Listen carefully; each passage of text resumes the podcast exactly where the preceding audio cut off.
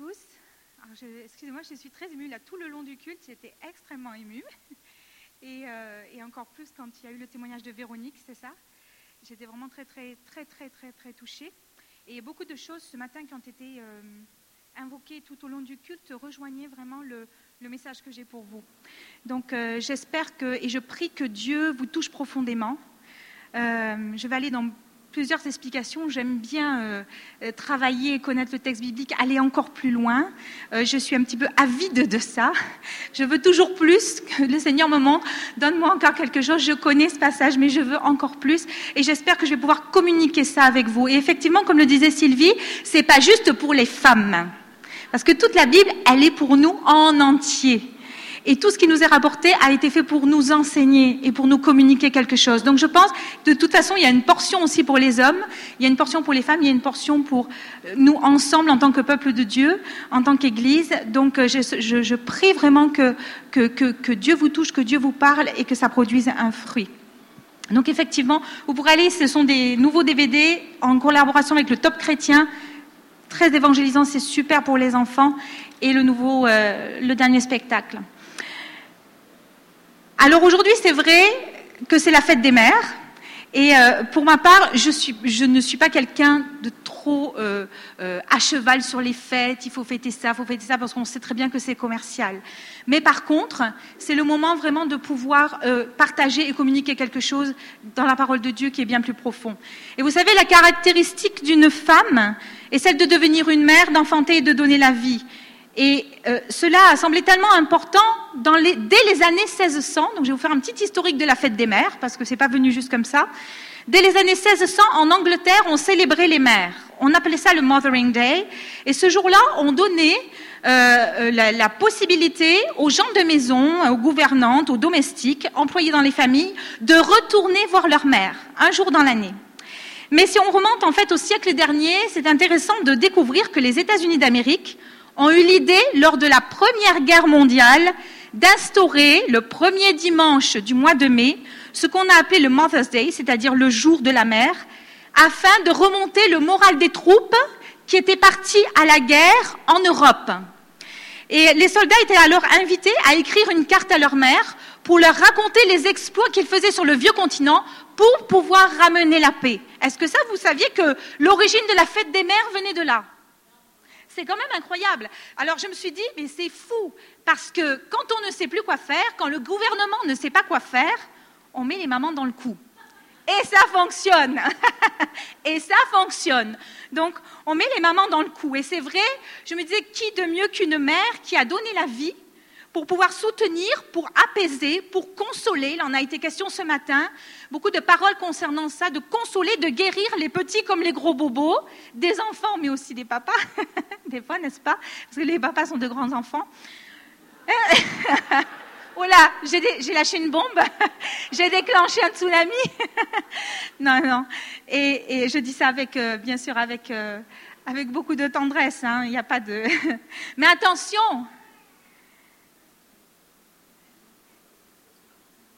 Est-ce qu'il y a quelque chose de plus redoutable qu'une mère lorsque ses enfants sont en danger, lorsque ses enfants sont menacés?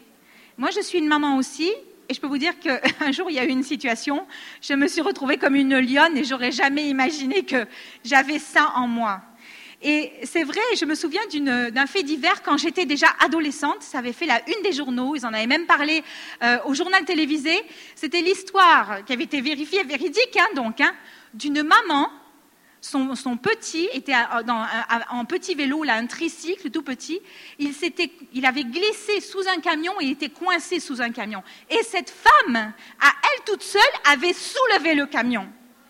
Là, c'est on, dit c'est de la folie. Mais comme quoi, lorsqu'il y a un danger, lorsqu'il y a quelque chose, cette femme a, euh, le, réflexe, ou d'où elle a sorti cette force, j'en sais rien.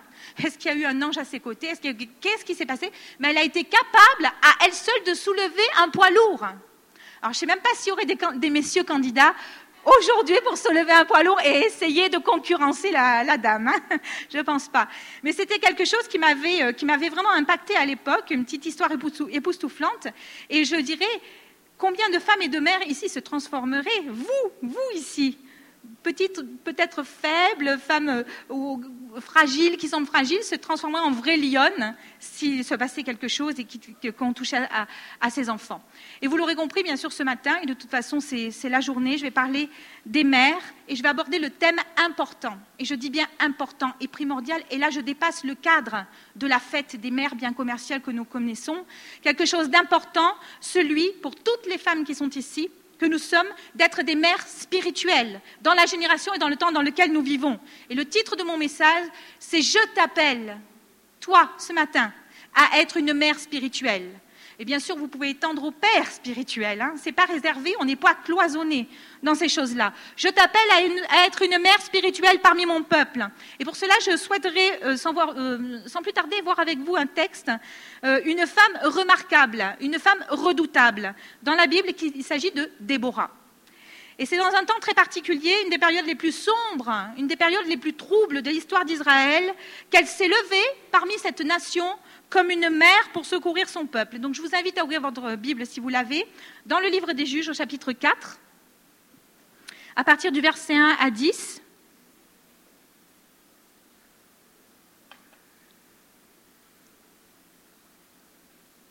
Je vais essayer de ne pas parler trop vite.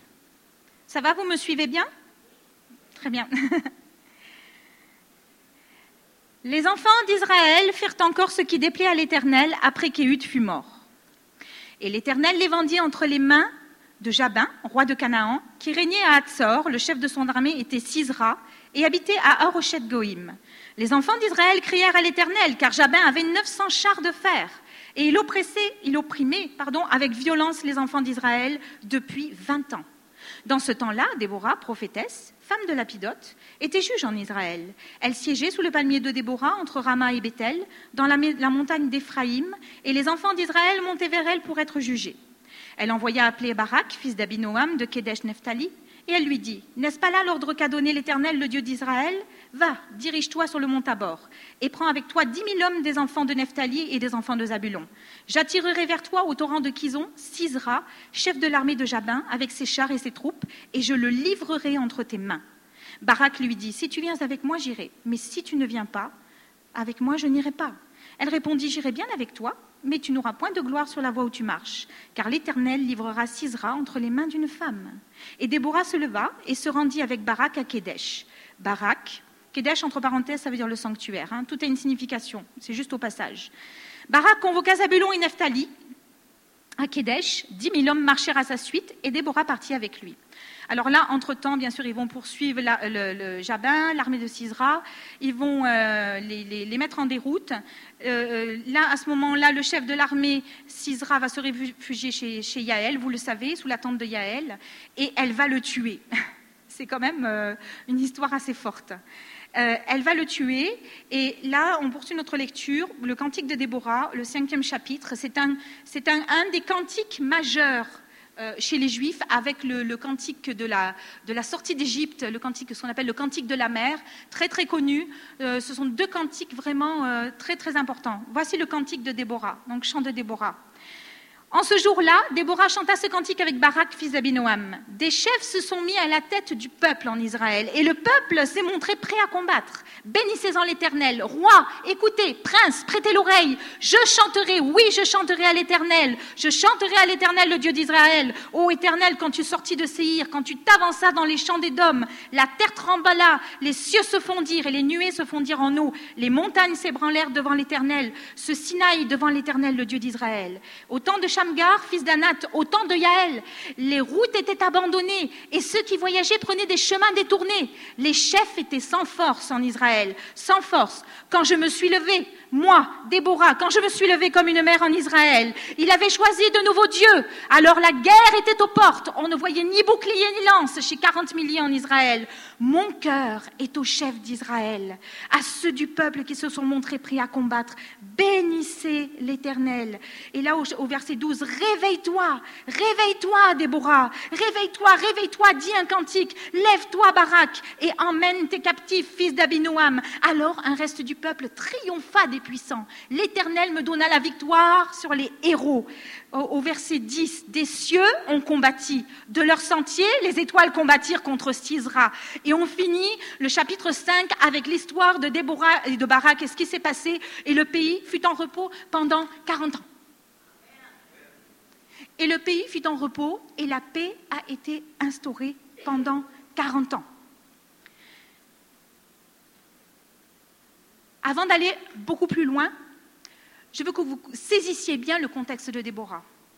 Le, contexte de, Déborah, le livre des juges, est un livre de récit. Ce n'est pas un livre, en fait, qu'est-ce que ça veut dire? Ce, n'est pas un livre où vous allez retrouver des ordonnances, comme l'a fait Moïse, des discours, des lois. À cette époque, euh, le grand leader, donc euh, successeur de Moïse, qui était Josué, est mort. Et par là même, en fait, l'autorité politique, le chef militaire et également spirituel n'est plus.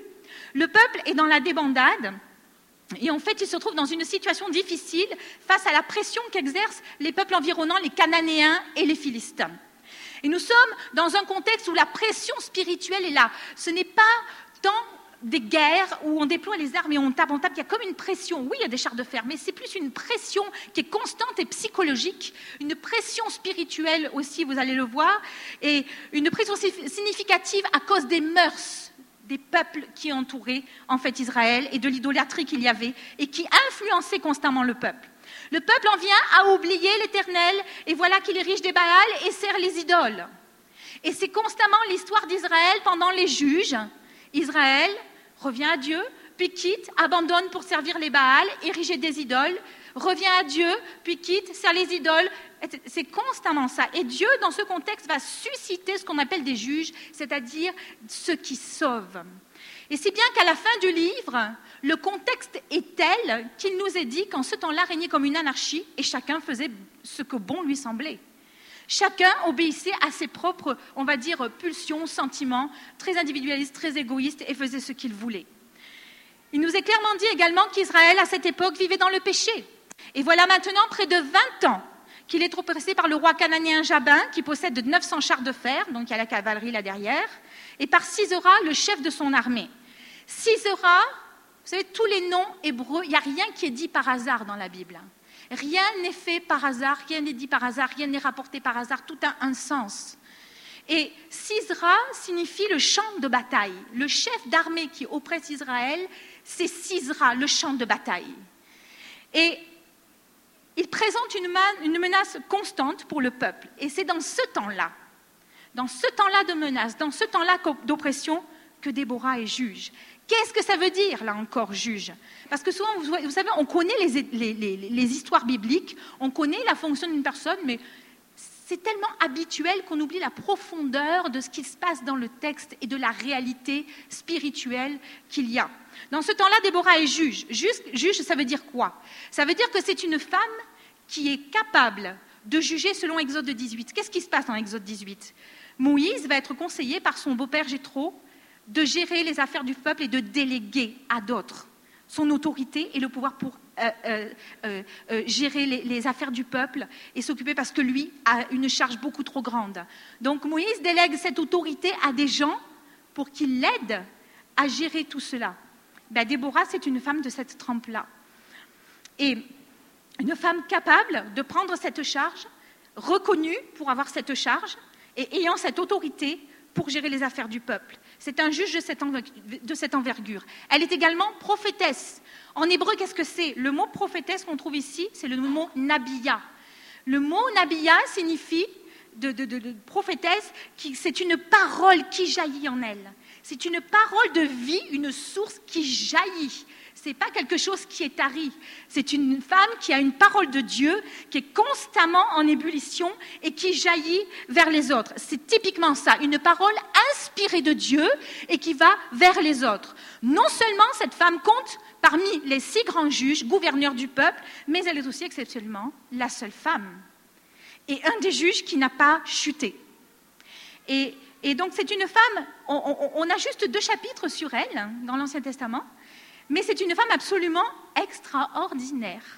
euh, euh, et, cette femme, Dieu va lui parler précisément pour qu'elle demande à Barak de lever une armée de 10 000 hommes pour aller au combat. Et là encore, je vais revenir là-dessus, la signification des mots, des noms hébreux a une profondeur. Pas juste parce que le, nom hébreu veut dire telle et telle chose, mais parce que le nom d'une personne la qualifie d'après le rôle qu'elle joue dans son environnement, et même, je vais aller plus loin, le rôle qu'elle joue dans l'univers. Vous vous rendez compte? Le rôle qu'elle joue dans l'univers. Et Déborah, vous le savez peut-être, signifie abeille, ça, c'est, je vous apprends peut-être rien. C'est, très connu. Et je me dis, cette femme devait être une très grande travailleuse. Et là, je, vais juste faire la petite parenthèse. Je me disais, souvent ça m'arrive, je me dis, un jour tu prêcheras là-dessus sur Déborah. Puis je ne savais pas pourquoi. Tu prêcheras là-dessus. OK. Et je vais chez ma belle-mère. Vive les belles-mères.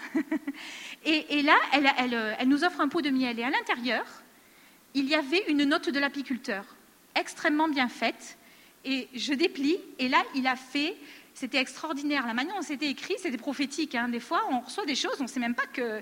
Et j'étais en train de me dire, tu as prêché sur Déborah, et là, j'ouvre ça, je savais que Déborah voulait dire abeille, et là, il décrit toute la fonction. Là, j'ai pas le temps de, faire ça avec vous ce matin, mais on, aurait pu faire une étude et aller beaucoup plus loin spirituellement là-dessus.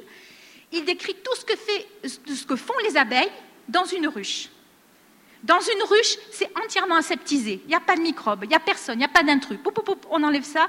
C'est super organisé. Chaque, euh, euh, abeille a une fonction bien précise et elle le fait avec merveille. C'est incroyable d'organisation. C'est comme un, lieu, comme un sanctuaire. C'est sain à l'intérieur d'une ruche. C'est incroyable. Et là, quand je lisais ça, et, puis euh, il disait voilà, de tel jour à tel jour, il se passe ça. De tel jour à tel jour, il se passe ça. Et on voyait l'évolution, c'était absolument fabuleux. Moi, je me régalais et je me disais, oui, un jour, je prêcherai sur Déborah. Et je me disais, Déborah, ça devait être une grande travailleuse, une femme occupée à toutes sortes d'affaires que les gens venaient euh, lui amener. Et le prénom de Déborah est très très proche d'un autre mot hébreu qui est le davar. Et le davar, là vous allez vous dire Déborah, davar, mais c'est exactement les mêmes racines. On pourrait écrire les deux mots de la même manière. Le davar, c'est la parole de Dieu. Davar. Dieu crée par sa parole. Quand Dieu fait l'univers, il crée avec son davar. Et en fait, en hébreu, quand on écrit, il y a juste une petite lettre de différence entre le mot Déborah et davar. Mais franchement, on pourrait enlever cette lettre parce qu'elle sert à rien, elle est juste là pour vocaliser une, une voyelle, et ça serait exactement le même mot. Et alors les Juifs jouent avec ces deux mots en disant que la parole peut blesser comme une abeille avec son dard, mais son miel nourrit et guérit les hommes. Quelle beauté c'est magnifique. Mais ça, pourquoi je partage ça avec vous? Je ne veux, pas, euh, veux pas étaler les choses, mais c'est parce que c'est ça que ça signifie, Déborah. C'est ça qui, se cache derrière cette femme. C'est ça qui, qui, qui, qui l'anime. C'est ça qui est derrière. C'est, on va dire, des fois, on voit juste, on voit juste le, le, le, le on va dire un panorama rapide, mais derrière, il y, a, il y a des choses beaucoup plus profondes. Et en fait, ça, c'était la caractéristique de qui était Déborah. Une, parole, une femme qui avait une parole, je crois, qui pouvait être incisive, tranchante, mais capable d'apporter la guérison et également de nourrir. Et le texte nous apprend également que cette femme se tenait sous le palmier de Déborah. Là aussi, pas juste sous un palmier parce qu'elle a envie de prendre de l'ombre ou que c'est le super endroit parce qu'il fait très chaud. Non, non, non, non. Le texte nous apprend que le palmier de Déborah, on pourrait dire aussi le palmier, on pourrait dire la colonne de Déborah. Et on pourrait pousser le jeu de mots à dire que c'était une femme qui se trouvait, qui se tenait à l'ombre de la parole de Dieu, une colonne remplie d'autorité parmi le peuple. Déborah, c'est une femme qui connaît le contexte spirituel et social de sa nation. Elle reçoit chaque jour des gens, des hommes, des femmes, qui sont confrontés à de multitudes de problèmes. Combien de personnes devait-elle recevoir avec des cœurs brisés, des, mères qui voyaient leurs enfants partir servir les Baals, se s'éloigner de Dieu, être tombées dans le péché. Combien de mères qui venaient avec un cœur brisé, combien d'hommes aussi qui n'avaient plus d'espoir, combien son cœur de femme et son cœur de mère et son cœur de servante de Dieu devait être touché, devait être brisé. Combien son cœur devait être touché aussi, parce que je pense qu'elle connaissait le cœur de Dieu, de sentir la douleur du cœur de Dieu face à un peuple qui partait dans tous les sens et qui abandonnait la, la sainteté, qui abandonnait le seul vrai Dieu pour servir des idoles. Mais c'est dans ce contexte que Dieu l'a choisi pour donner la vie, pour donner une parole d'espoir à des tribus qui sont éparpillées, des tribus qui sont dispersées, des tribus qui n'ont plus de chef et qui n'ont plus d'unité. Et aujourd'hui, je poserai cette question. Ne sommes-nous pas, nous, aujourd'hui, l'objet de pression spirituelle de toutes parts? Dans nos familles, dans nos foyers, dans nos mariages, avec nos enfants, dans nos emplois, dans votre pays, dans votre province, combien d'enfants aujourd'hui? Et, ça, je vais vous dire, je parle, on va parler du Québec, du, du Canada, mais c'est de partout. C'est en France, c'est en Belgique, c'est en Suisse, c'est à Tahiti. On revient de Tahiti. Et vous allez voir Tahiti, oh, les cocotiers, la mer, la plage. À 20 ans, on se suicide deux fois plus à Tahiti qu'en France. Aujourd'hui, ne sommes-nous pas l'objet de pression spirituelle de toutes parts? Combien d'enfants vont à l'école et subissent des pressions? Combien de maris subissent des pressions à leur travail? Combien d'épouses subissent des pressions elles-mêmes aussi dans leur vie, des femmes monoparentales? Combien ont subi de pressions chaque jour afin de nous faire nous détourner de la voie de Dieu et prendre une autre voie qui n'est pas celle de Dieu? Afin d'ériger des idoles dans nos vies. Notre contexte spirituel aujourd'hui ressemble à plusieurs niveaux à celui de Déborah. Et pas plus tard, je vous dis, j'étais en train de, peaufiner cette prêche quand je suis tombée sur un article qui, moi, m'a saisi. Oui, le contexte, j'ose le dire, le contexte de Déborah est semblable au nôtre aujourd'hui, ou notre contexte plutôt est semblable à celui de Déborah. J'étais en train de lire dans infochrétienne.com, donc vous pouvez aller vérifier ce que je dis. Il reprenait des informations qui venaient du New York Times, qui disaient que dans plus de 1000 villes, dans le monde entier vont être érigés des temples de Baal. Au nom de la culture peut-être, mais ce n'est pas la culture. Celui qui a des yeux spirituels et qui comprend va savoir ce qui se passe. On érige des euh, euh, Baal spirituels dans les villes. C'est ça. Et, j'étais saisie, j'étais choquée euh, de, de, cette chose-là. C'est pour ça que je crois qu'aujourd'hui, il y a besoin de mères qui se lèvent dans un temps où chacun fait comme bon lui semble où chacun n'a plus de bornes, n'a plus de normes. Et vous savez, je suis allée euh, recueillir quelques statistiques euh, sur Internet, j'ai fait des recherches parce que voilà ce que Déborah, si elle vivait aujourd'hui, voilà ce que Déborah connaîtrait, entendrait, verrait et dirait aujourd'hui, dans votre pays, au Québec, environ 1100, 1100 personnes se donnent la vie chaque année la majeure partie, 90%, à cause de la dépression. Et le, taux de suicide, pourtant, je sais qu'au au, Québec travaille fort concernant le suicide. Le suicide stagne. Il n'y a pas une augmentation, mais il stagne. On est toujours au même niveau. L'Institut universitaire en santé mentale de Montréal dit, tenez-vous bien, tenez-vous bien, qu'un Québécois sur cinq sera touché de près ou de loin par la maladie mentale au cours de sa vie. Un sur cinq. À Montréal, on parle de 2% de la population adulte qui souffre de troubles graves et de longue durée et de 29% qui seront aux prises avec une dépression majeure ou des troubles euh, anxieux ou encore des troubles liés à l'usage de l'alcool et de la drogue. 30%. cest vous prenez 10 personnes, vous en avez 3 qui souffriront autour de vous de ça. C'est ça la réalité. Ici, Radio-Canada, dit on prescrit de plus en plus d'antidépresseurs dans les pays de l'Organisation de, coopération et de développement économique, l'OCDE. Et dans ce groupe, le Canada est au troisième rang. Voilà ce que Déborah verrait, troisième rang. Ça, c'était le panorama de la santé en 2013. Le journal de Montréal disait que le nombre de jeunes Québécois en 2014 qui ont recours à des antidépresseurs grimpe en flèche. Une situation qui serait liée à l'augmentation des problèmes d'anxiété selon les experts. Des données obtenues auprès de la régie de l'assurance maladie révèlent que plus de 2900 jeunes de 18 ans et moins, écoutez bien la tranche d'âge, ça c'est la génération, les enfants, 18 ans et moins ont consommé des antidépresseurs en 2014, un nombre en hausse de 65% par rapport à la situation observée il y a dix ans plus tôt. Il parle d'un nouveau record. Ça, c'est la situation que les Déborah modernes verraient aujourd'hui. Mal de vivre, les antidépresseurs sont même prescrits aux enfants qui souffrent d'un mal de vivre. Je me dis, quand on est un enfant, comment peut-on souffrir d'un mal de vivre? Ça devrait être le moment de la joie de vivre, la joie de vivre. L'explosion de, tout, des émotions, des enfants, des, j'ai cette image qui vient des enfants qui courent dans des blés, dans des fleurs, dans les couleurs, et c'est la vie. Mais non, là on parle d'antidépresseurs, et on donne ça aussi à ceux qui souffrent d'un sérieux trouble anxieux, explique une psychiatre. La violence conjugale, les services de police ont enregistré plus de 18 700 infractions contre la personne commises dans un contexte conjugal. Pourquoi je parle de ça? Parce que c'est la famille. Ces infractions représentent le quart, le quart de tous les crimes commis envers la personne. À plus de 78%, ce sont des femmes. Mais là-dedans, ça c'est des chiffres, c'est des cœurs là-dedans. Il n'y a pas que 78% des femmes. Parce que là, dans un contexte comme ça, les femmes sont touchées, les enfants sont touchés, parce que la plupart du temps, ils sont témoins de ces choses. Mais les hommes qui commettent aussi ça sont touchés également. Et vous savez, de plus en plus, maintenant, on parle d'hommes aussi qui sont frappés et qui subissent des violences conjugales. Donc, quand on considère ça, on considère l'état de la famille. Ça fait lourd.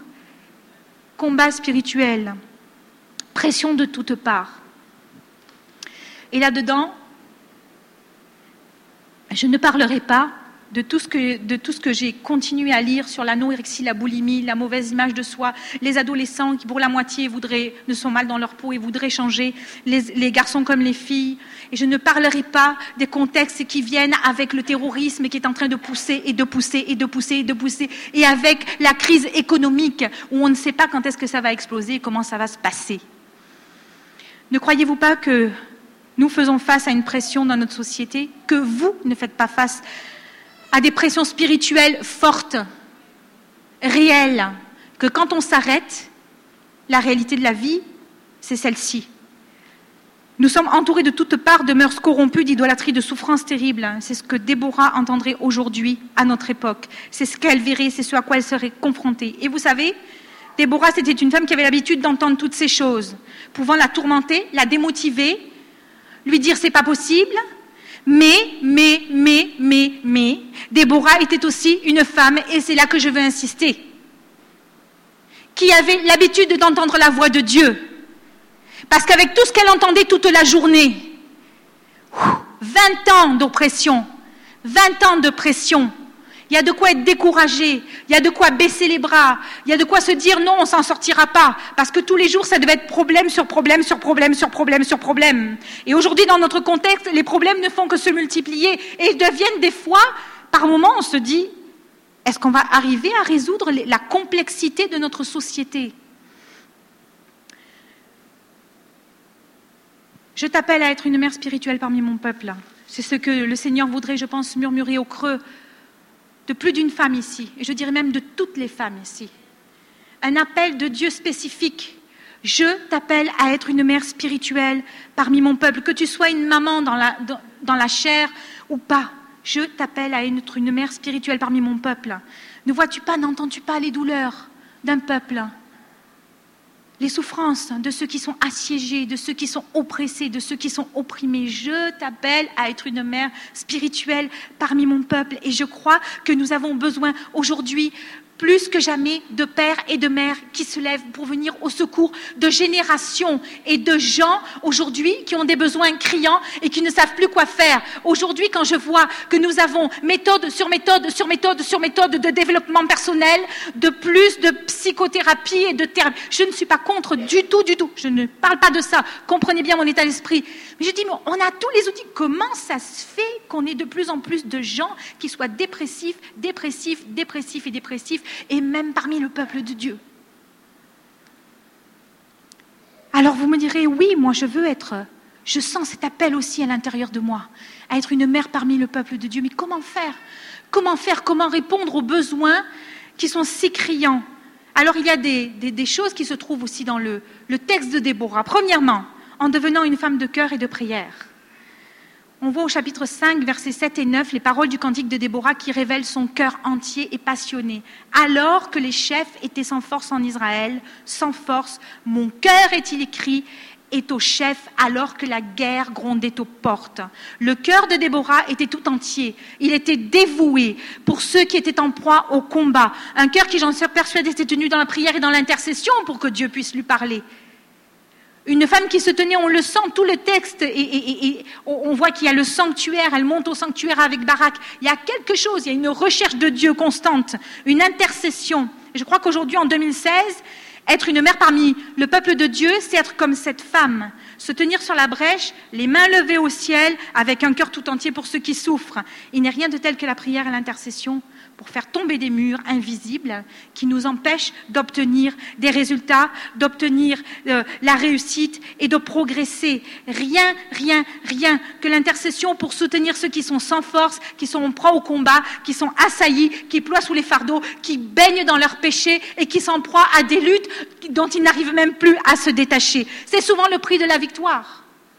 L'intercession la prière dans ce qui est caché, dans ce qui est caché. Et est l'épouse d'un pasteur un jour, et je pense que cette femme, c'était une femme de prière, c'était une, une, véritable combattante, une mère parmi le peuple. Cette femme me dit un jour, me dit, tu sais Sandrine, on a besoin d'être des sentinelles. Et je pense que les femmes, nous sommes appelées à être des sentinelles, parce que nous avons une vision de certaines choses, une sensibilité spirituelle. C'est pas du tout, je dis pas ça pour se glorifier, absolument pas, mais une sentinelle. Et elle me disait, cette femme, la sentinelle, elle se tient sur la muraille. Et il y a deux choses qui sont importantes. C'est que non seulement elle est capable de voir ce qui vient devant, le danger qui vient devant, de prévoir ce qui vient devant, avoir un œil exercé, mais elle est capable aussi, cette femme, elle n'est pas tournée que vers l'extérieur, de voir dans son foyer, de voir dans sa maison, de voir à l'intérieur de la muraille les besoins, ce qui se passe, et de pouvoir y répondre et se tenir dans l'intercession. Et un jour, j'ai eu le témoignage d'un pasteur qui me racontait comment une femme tout à fait euh, euh, une femme qui n'était pas du tout en vue dans l'église, dont le mari n'était pas converti, et qui, l'empêchait de venir à l'église, qui était fondamentalement contre, qui était dur avec elle. Et cette femme, dans le secret, elle n'a rien dit. Mais par contre, elle s'est tenue dans la prière, dans le jeûne, dans la prière.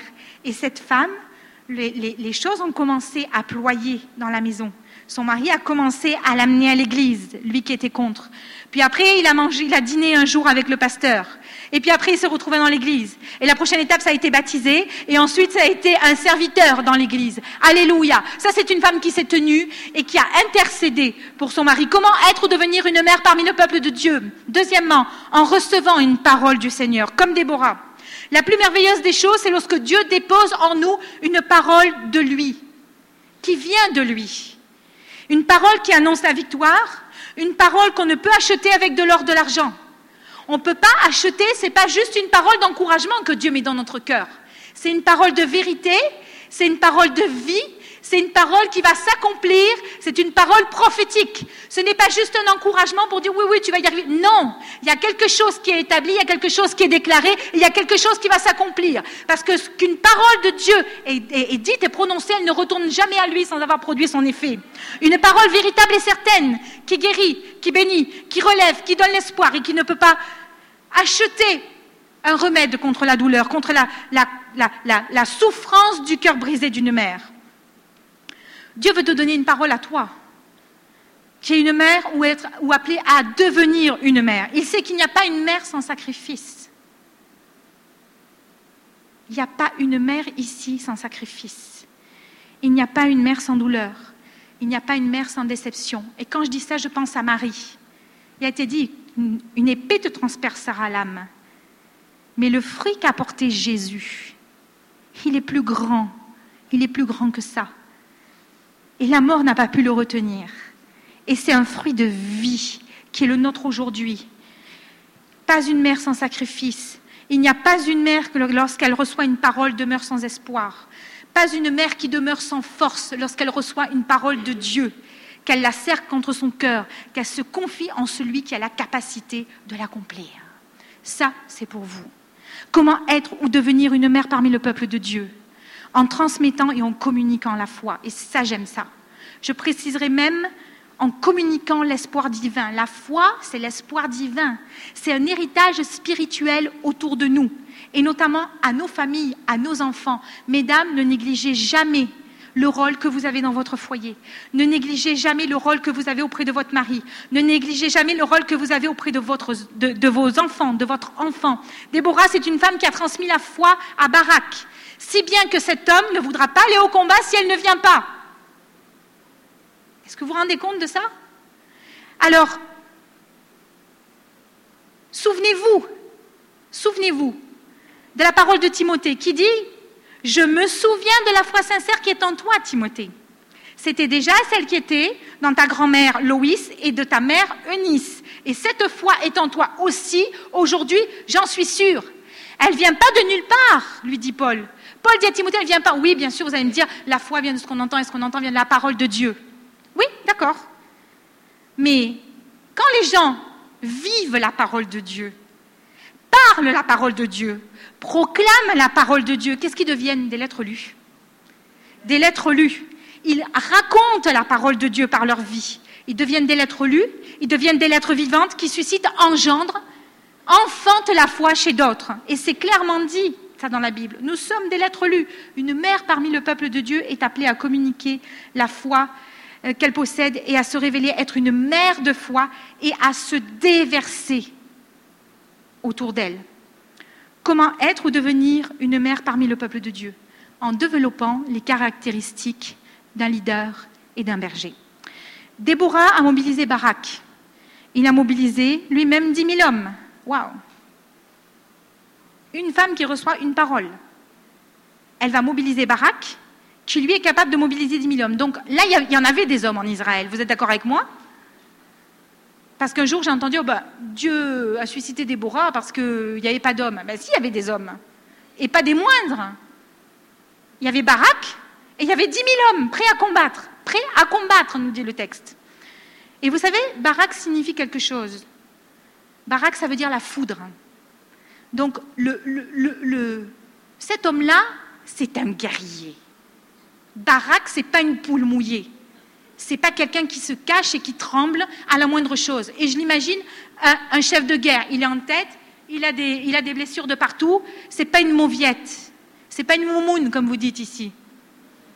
C'est un guerrier. Mais cet homme a vu en Déborah. Il a vu, il a entendu la parole que cette femme avait. Et Déborah, c'est une, femme, en fait, qui sait quel rôle elle a, quel est celui des autres. C'est une femme, dans, son, dans qui elle est, qui est en sécurité dans son identité, dans son appel, dans son identité. Elle ne cherche pas à être quelqu'un d'autre. Elle, cherche, elle veut simplement être ce à quoi et qui Dieu l'appelle à être. Elle sait juste quelle est sa place, et comment travailler avec les autres. C'est une femme intelligente. Elle n'est pas imbue ni orgueilleuse de ce qu'elle a reçu, mais elle libère les dons que Dieu lui a donnés, que Dieu a mis en elle. Elle les libère autour d'elle, un vrai leader, un conducteur. Toute l'armée est à sa suite. Toute l'armée des hommes combat avec elle et la suit. C'est incroyable. Et même, il, est, est écrit dans la parole de Dieu, non seulement ça, mais des cieux ont combat avec eux. Le ciel combat aussi avec eux. Des cieux, il nous a dit, l'armée des cieux a combattu. Une seule femme a fait cela parce qu'elle se confie dans les mains de Dieu. Et Barak a été un homme intelligent. Barak, ça a été un homme intelligent. Il a vu, il a compris. moi, je ne crois pas, je vous l'ai dit de suite, je ne pense pas que Barak était un homme qui manquait de foi. Je ne pense pas. Euh, ça c'est mon sentiment. Je pense juste que c'est quelqu'un qui s'est dit, je vois ce que Déborah a reçu, je suis prêt à la suivre. Moi, pour moi, il avait beaucoup d'humilité, cet homme. Et des fois, on le, on, réglait au deuxième plan, mais le cantique a été de Déborah et de Barak, hein, entre parenthèses. Les deux ont écrit ensemble ce cantique. Il y a un partenariat entre Déborah et Barak. Il n'y a pas, oh ben, Barak, tu sais, tu n'auras pas la victoire, hein, c'est une femme qui va avoir la victoire. Non, non, il y a encore un des enseignements bien plus profonds à aller chercher là-dedans, mais je vais passer là-dessus. Mais je ne veux pas le sujet, c'est pas de mettre une femme en évidence et sur un piédestal parce que c'est une femme. Non, l'objet, c'est de dire oui, dans l'Ancien Testament, il y a des femmes qui exerçaient des fonctions, il y a des hommes qui reconnaissaient la fonction de ces femmes, qui reconnaissaient l'onction de ces femmes, qui reconnaissaient l'appel de ces femmes et qui étaient prêts à œuvrer avec elles pour aller plus loin, parce que Dieu se sert autant des hommes que des femmes. Amen, amen, amen, amen. Parce que nous sommes appelés dans la restauration, dans la restauration de Dieu, dans le shalom, le shalom. Parce que shalom, ça veut dire quelque chose, la paix. Shalom, ça vient pas de n'importe quoi, c'est pas on est zen et puis tout va bien. Non, non, non, non. Le shalom en hébreu, ça vient d'un verbe shala, qui dans son intensité, j'ai pas le temps de vous expliquer ça, dans une, forme intensive, veut dire il y a une paix qui est venue, un rétablissement qui a été payé pour rétablir un désordre. C'est payé, c'est signé et il nous appartient. Et quand on dit shalom, quand Jésus vient et se présente, il dit il y a la paix. Et quand il est proclamé dans Déborah 40 ans de paix, ça veut dire on a payé. Il y a quelque chose qui a été instauré, tamponné, écrit pour rétablir un équilibre qui a été perturbé. C'est ça que ça veut dire. Vous vous rendez compte?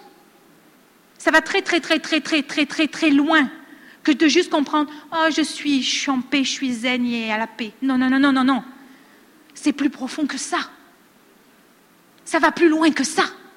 Mais ça, ça nous appartient. Du coup, je me suis perdue. Mais non seulement elle a mobilisé Barak, non seulement elle a mobilisé l'armée des cieux, cette femme, elle a été capable, parce qu'elle s'est confiée dans les mains de Dieu, de pouvoir avoir ce résultat. Et ce n'est pas pour sa gloire, hein. c'est dire une personne qui se confie dans les mains de Dieu. Et ça peut être vous, hein. Ça peut être vous. Parce que Dieu ne fait exception de personne. Il n'y en a pas un plus que l'autre. Hein. C'est comme Élie tout à l'heure. Élie était de la même nature que vous. Déborah, c'est pareil. C'est pas une, Wonder Woman avec un lasso, c'est pas hollywoodien là. Mais Star Wars peut aller se rhabiller.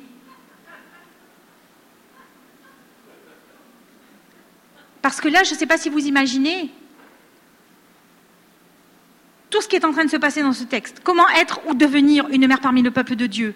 Cinquièmement, par une action concrète. Il y a un proverbe français, vous allez me dire, alors là, la palisse en aurait dit autant, quel proverbe extraordinaire. Pour butiner le miel, il ne faut pas que l'abeille reste à la ruche. Vous êtes tous d'accord, hein? C'est pas comme les enfants qui croient que tu as besoin d'argent, tu mets juste la, tu mets juste la carte et puis ça, tombe comme ça. Non, il faut aller travailler d'abord pour remplir la caisse, hein, parce que sinon il n'y a rien qui sort. Hein. On peut mettre la carte et il n'y a rien qui sort. Euh, les enfants aujourd'hui, aujourd'hui c'est ça que produit un peu la société, c'est qu'ils n'ont pas conscience. Ben, tu vas, maman, tu prends la carte et puis tu mets la carte et puis ça va descendre. Non, non, non, ça ne se passe pas comme ça, là. Il faut d'abord remplir et puis après, oui, on peut les retirer. Ça ne se passe pas comme ça. Donc, pour butiner le miel, il ne faut pas que l'abeille reste à la ruche. Cette femme, Déborah, elle recevait les gens sous son palmier, ceux qui avaient besoin de conseils et de direction. Puis à un moment donné, il a fallu aller un petit peu plus loin. Et là, la deuxième étape, c'est encore autre chose. Cette femme, il a fallu qu'elle se lève pour agir dans un moment critique de sa nation. Il a fallu qu'elle aille à la guerre. Alors pour une femme d'autant plus, honnêtement, et puis la guerre à l'époque, hein, c'était pas euh, des choses, il y avait des choses, c'était quand même physique, quoi. c'était pas évident. C'était pas des choses de tir à laser, c'est pas du Jedi, quoi. Hein. Facile, hein. Non, non, non, non, non, non. Il a fallu qu'elle aille à la guerre avec Barak, et elle a accepté de le faire. Et elle y est allée. Parce qu'elle savait y avait, ce qu'il y avait derrière, mais elle savait aussi que la victoire était assurée. Je ne sais pas ce que vous en pensez, mais quand j'ai lu ça, quand je réfléchissais comme ça, je me disais, c'est assez valorisant, comme Déborah, de recevoir des, fois des paroles de Dieu, de recevoir des révélations de Dieu, de recevoir tout cela, mais après, j'ai dit, c'est quand même pas aussi évident que ça d'aller sur le terrain et de mener le réel combat c'est pas évident que ça, parce qu'elle aurait pu se dire après tout, écoute Déborah, moi j'ai une parole de Dieu pour toi, il te dit de partir à la guerre, ça y est, j'ai fait mon job, hein. j'ai fait mon boulot, va à la guerre tout seul, hein. c'est toi qui as appelé, c'est pas moi. Dieu n'a pas dit à Déborah, écoute, va à la guerre. Il n'a pas dit, je t'appelle toi à aller à la guerre. Non, non, tu vas mobiliser Barak. Mais elle y est allée. Quel courage Quel courage Quelle femme Qui veut voter pour euh, une femme comme Déborah hein? Oui Ils ont qu'à bien se tenir hein, dans les élections. On veut des Déborah. Trop facile. Cette femme, c'est une colonne parmi le peuple. Trop facile de constater les désordres, les péchés, les difficultés, de faire un constat, des, un état de situation, de constater sans, avoir compassion, sans agir nous-mêmes, sans aller nous-mêmes sur le terrain. L'action d'ailleurs de Déborah mène le peuple à la victoire, mais aussi à 40 ans de paix. À cause de ce qu'elle a fait. 20 ans d'oppression et 40 ans de paix. Et ça se termine comme ça, 40 ans de paix. Je vais demander au groupe de louanges s'ils peuvent euh, commencer à s'approcher et à jouer. Oui? Le groupe de louanges? Ou euh, un pianiste ou guitariste? Je pense qu'il n'y avait pas de, piano, mais une guitare. Comment être ou devenir une mère parmi le peuple de Dieu? Ça sera mon dernier point. Ça va, je suis pas trop longue? Vous êtes toujours avec moi? Ok. Est-ce qu'on éveille des Déborah? Et des baraques J'entends pas des amen là, les hommes. Hein ça va pas du tout, du tout, du tout. Je reprends la prêche du début alors. aïe, aïe, aïe. Sixièmement, comment être ou devenir une mère parmi le peuple de Dieu en acceptant et en reconnaissant la guérison de Dieu pour nous-mêmes. Aujourd'hui, il y a tellement de femmes parmi le peuple de Dieu qui ne peuvent élever leur louange, qui ne peuvent entrer dans les promesses de Dieu parce qu'elles ont un cœur gros, parce qu'elles ont de fausses conceptions des fois de leur place, de leur appel, parce qu'elles sont blessées, parce qu'elles sont fatiguées, chargées, déprimées. Et croyez-moi, avec mon mari, on a fait bon nombre de pays dans la francophonie, que ce soit la Belgique, la France, la Suisse, le Canada, que ce soit à Tahiti, que ce soit euh, dans différents mouvements. Ça revient toujours, toujours la même chose est là. Beaucoup de femmes qui ont perdu un espoir, qui n'ont pas leur place, alors que je, le crois, Dieu leur a confié de grandes choses. Et moi, j'ai fait partie de ces femmes-là. Je ne rentrerai pas dans mon témoignage, mais j'ai fait partie de ces femmes. Vous me voyez aujourd'hui, vous parlez avec aisance, il n'y a pas de problème. Être capable d'avoir une, peut-être une certaine autorité. Il y en a qui disent ça de moi. Mais je vais vous dire, je n'ai pas été tout le temps cette femme-là. J'étais une femme courbée et j'ai passé dix ans à combattre. Ça vous dit dix ans? Et je ne rentrerai pas dans les détails. Peut-être qu'il y aura un autre moment où j'en parlerai, ça sera des cœurs à cœur et ça ne sera pas enregistré. Où ça a été mon combat et j'ai cru que j'allais y rester. Et je suis très sérieuse quand je vous le dis. Combat spirituel, combat aussi dans toute mon humanité, avec des blessures, avec euh, des pensées qui me tiraient toujours vers le bas, avec une mauvaise estime de moi, avec un esprit de mort qui me disait, mais de toute façon, tu n'es appelé qu'à la mort. Qu'est-ce qu'il peut y avoir quelque chose de bon chez toi? Et pourquoi Jésus même m'a encore sauvé Moi, je suis faite pour des miettes. Quand je suis passée sur, je suis un jour tombée en pleine déprime. J'ai passé par une dépression spirituelle très profonde où Dieu m'a sorti avec brio parce que j'ai cru, je, je, vous le dis, s'il n'avait pas été là, je pense que j'aurais été à six pieds sous terre. Et dans ces moments terribles, je, tombais sur ce passage de cette femme cananéenne qui dit Mais même les miettes, même les miettes, je vais les prendre. Et, moi, je me suis dit, je suis même pas un petit chien, même pas, même pas les miettes sont pour moi. Et je disais, Seigneur, je suis comme ça, moi. C'est moi, là. Et mon cœur criait, et Dieu entend ça. Et j'ai été comme ça, donc je comprends et je sais, je sais qu'il y a des femmes qui sont comme ça, qui sont dans cet état-là. On peut avoir des apparences. Moi, j'étais forte pour donner des apparences parce que j'avais une grande maîtrise de moi. Mais à l'intérieur, ça chavirait là. Et je disais, quand est-ce que ma vie, elle va s'écrouler? Et c'était terrible pour quelqu'un qui veut tout contrôler. Quand est-ce que va tout, quand est-ce que ma vie va s'écrouler?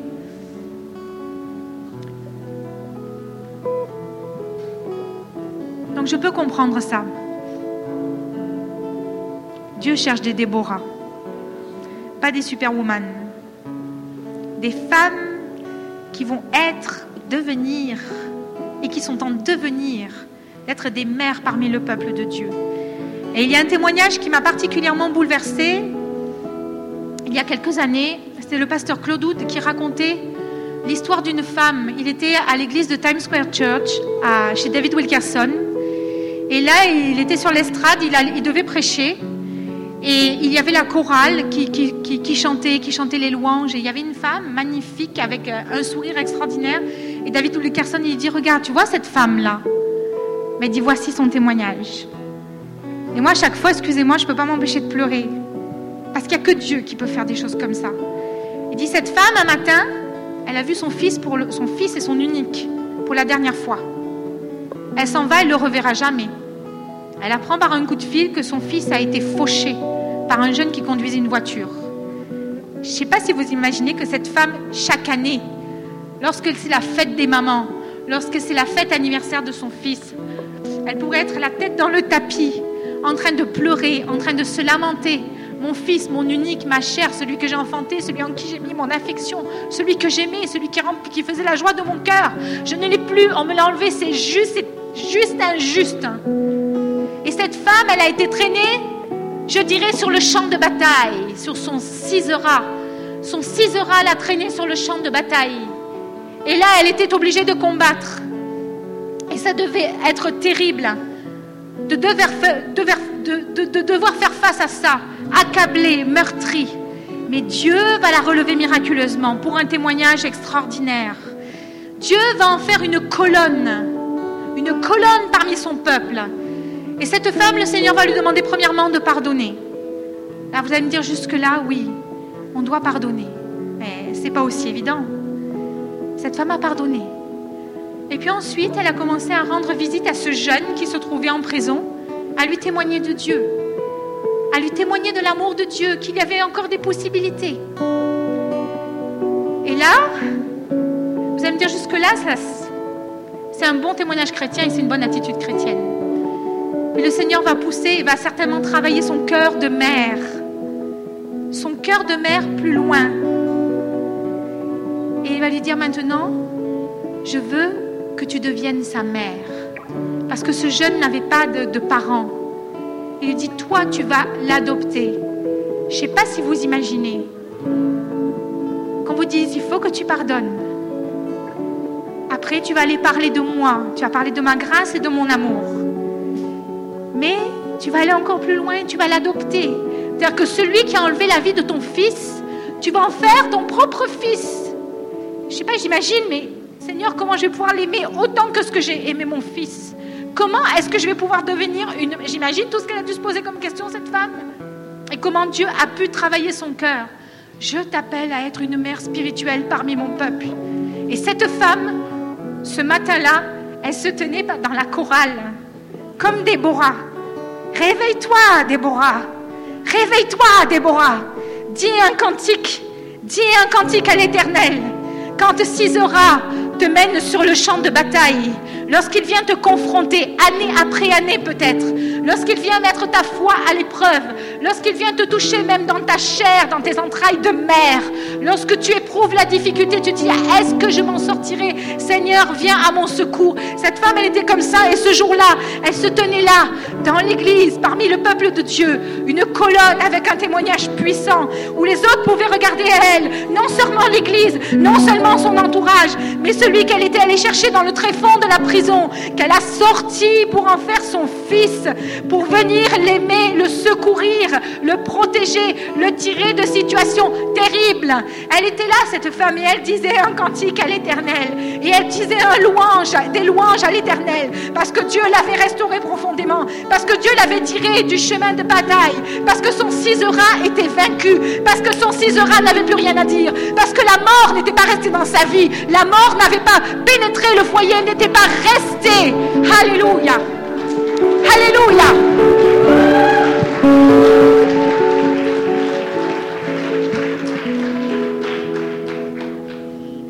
Des Déborah. Et cette femme, je vais vous dire, je ne la connais pas, je ne sais pas comment elle s'appelle, je ne sais pas quel est son visage. Je ne sais pas comment elle est, mais son témoignage, je m'en souviens. Et elle a impacté ma vie. Et je me dis, mais quelle femme puissante, puissante il y a à l'intérieur que Dieu a formé, que Dieu a forgé dans le secret, sur un champ de bataille, avec un cisera qui s'est présenté. Combien de temps ça a pris, je n'en sais rien. Combien d'années, je n'en sais rien. Mais elle a vaincu parce que avec elle, il y avait le Dieu du ciel qui combat. Et nous sommes aujourd'hui, nous, nous, ici, appelés à être des Déborah, des femmes qui reçoivent une parole, des femmes qui ont la foi et qui se déversent, des femmes qui sont appelées à être plus loin, des femmes qui sont appelées à être des femmes de terrain, accompagnées par des hommes et des baraques, dans l'unité, dans vos couples, dans vos familles. Alléluia. Et à nous retrouver pour être des exemples. hier, c'était magnifique encore. Il y avait une, jeune femme, une jeune fille qui avait 12-13 ans, qui a écrit un, un, poème magnifique à sa maman. Elle disait, maman, t'es mon espérance. Et on me disait, cette femme, elle a traversé des choses difficiles avec ses enfants. Elle était seule. Et sa fille, elle était là comme un témoignage. Maman, tu es mon espérance. C'est la foi que je vois. Et ça, moi, je vous dire, je suis une maman. Et je dis, Seigneur, que mon fils dise de ça de moi. Que mon fils un jour dise ça de moi, j'espère. Ça sera ma plus grande victoire. Maman, ce que j'ai, je l'ai reçu parce que tu as été un témoin pour moi. Ce que j'ai, je l'ai reçu parce que tu as déversé la foi en moi. Et je ne suis pas parfaite. Et je prie que Dieu me fortifie. Et que Dieu m'amène plus loin. Mais je crois que nous sommes appelés, que vous êtes appelés qu'il y a un appel spécifique de Dieu pour vous, pour toi ce matin, à être une Déborah remplie de force. Peut-être que tu es sur ton champ de bataille. Mon appel va être très simple. Je ne vais pas venir prier pour vous. Je ne sens pas que les choses se fassent comme ça. Venir prier pour chacun. Je t'appelle toi, toi qui es sur un champ de bataille. Que tu le sois ou pas d'ailleurs, mais toi qui es sur un champ de bataille. Toi qui es aux prises avec un cisra qui a mis son pied sur ton cou pour pas que tu te relèves et qui te dit tu te relèveras pas parce que c'est trop pour toi. Parce que tu es trop, es trop enfermé, parce que tu n'y arriveras pas, parce que tu n'as rien, et puis regarde, ça fait des années, etc. Laissez tomber ça là ce matin. Dieu t'appelle à te lever. Alors j'appelle des femmes là ce matin concrètement à vous lever. Si vous entendez l'appel de Dieu, quelle que soit votre situation, blessé, pas blessé, avec des problèmes jusque là où vous ne savez pas comment c'est. J'appelle des femmes à se lever, à dire moi Seigneur, j'ai rien mais je viens. Alléluia. Le Seigneur Jésus nous a fait asseoir avec lui dans les lieux célestes. Nous a donné une autorité qui est quelque chose de légal, qui est quelque chose d'établi, qui est quelque chose d'effectif. Et lorsqu'on s'en empare par la foi, nous rentrons dans une autre dimension intérieure, où nous saisissons des choses spirituelles différemment, et où nous marchons différemment, mais surtout sur le champ de bataille. Parce que ce qui va se passer, c'est que vous allez voir réellement ce qui se passe et ce que vous avez en vous quand vous êtes sur le champ de bataille. C'est pas quand tout va bien, c'est quand vous êtes sur le champ de bataille. Réveille-toi, Déborah. Réveille-toi, Déborah. Réveillez les Déborah intérieurs. Et vous comprenez ce que je veux dire quand je dis les Déborah intérieurs C'est-à-dire l'essence de ce que nous devons être. Réveille-toi. Réveille-toi, Déborah. Réveille-toi, dis un cantique. Chante un chant de victoire. Dis un cantique le matin, dis un cantique le soir quand tu vas te coucher.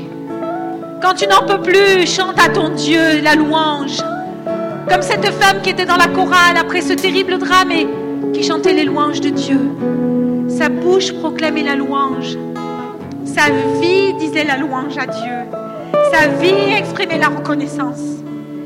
C'est parce qu'elle était transformée. Parce que Sisera n'a pas pu la garder sur le champ de bataille.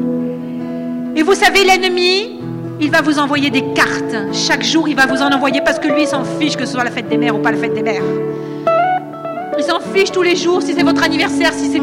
Il s'en fiche complètement, il va vous envoyer des cartes. Mais j'ai une bonne nouvelle pour vous ce matin, pour toi ce matin. Le Seigneur a une carte pour toi, maman. Il a une bonne nouvelle écrite dessus, avec des promesses qui sont certaines et véritables, que personne ne peut effacer, des promesses qu'on n'achète pas avec de l'or et de l'argent. Des promesses que personne ne pourra vous donner. Personne, personne, personne si ce n'est lui. Les accomplira. Alors ce matin, ce que Dieu attend de vous, c'est que vous vous, vous vous leviez, vous preniez position dans votre cœur. Il y a eu beaucoup de prières qui ont été faites ce matin. dans ce sens. Mais maintenant, prenez position, vous, aujourd'hui. À partir d'aujourd'hui, toi, Cisera, je ne sais pas quel est le Cisera auquel vous faites face.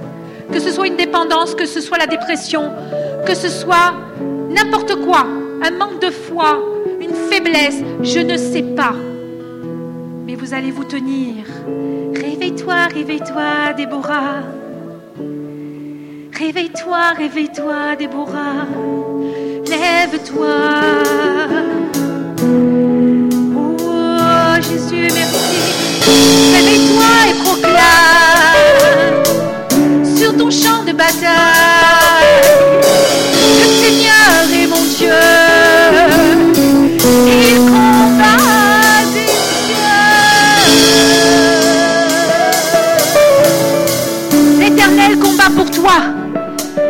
L'éternel combat pour toi. Alléluia. Alors tu proclames et nous allons chanter un chant de victoire. Un chant de victoire et de louange à Dieu. Et vous allez vous emparer, vous, maintenant. Parce que vous avez besoin de comprendre que c'est vous qui allez déclencher les choses. Et vous avez besoin de comprendre que vous allez trouver la force et la puissance. Et nous allons chanter un chant de louange, d'adoration. Vous allez proclamer votre Sisera est vaincu. Vous le dites, vous le proclamez, vous le croyez, vous prenez position. Et vous le croyez non seulement aujourd'hui, mais encore demain et encore après-demain. Et quand Sisera essaiera de revenir, vous lui direz non, non, le champ de bataille, j'ai vaincu et le Seigneur est avec moi. Et le Seigneur combat pour moi. Qui sera contre moi? Qui sera contre moi si Dieu est avec moi? Alléluia, Alléluia. On y va. Alléluia. Le Seigneur marchant Alléluia. Dieu est tout puissant et sa gloire verront sur toute la terre. Crions victoire à notre Dieu, oui nous sommes toujours victorieux. L'ennemi ne nous résistera. Car le Sauveur m'a c'est Jésus. Les puissances des ténèbres sont vaincues. Par sa gloire que nous rendons plus que vainqueurs. Le Seigneur marche en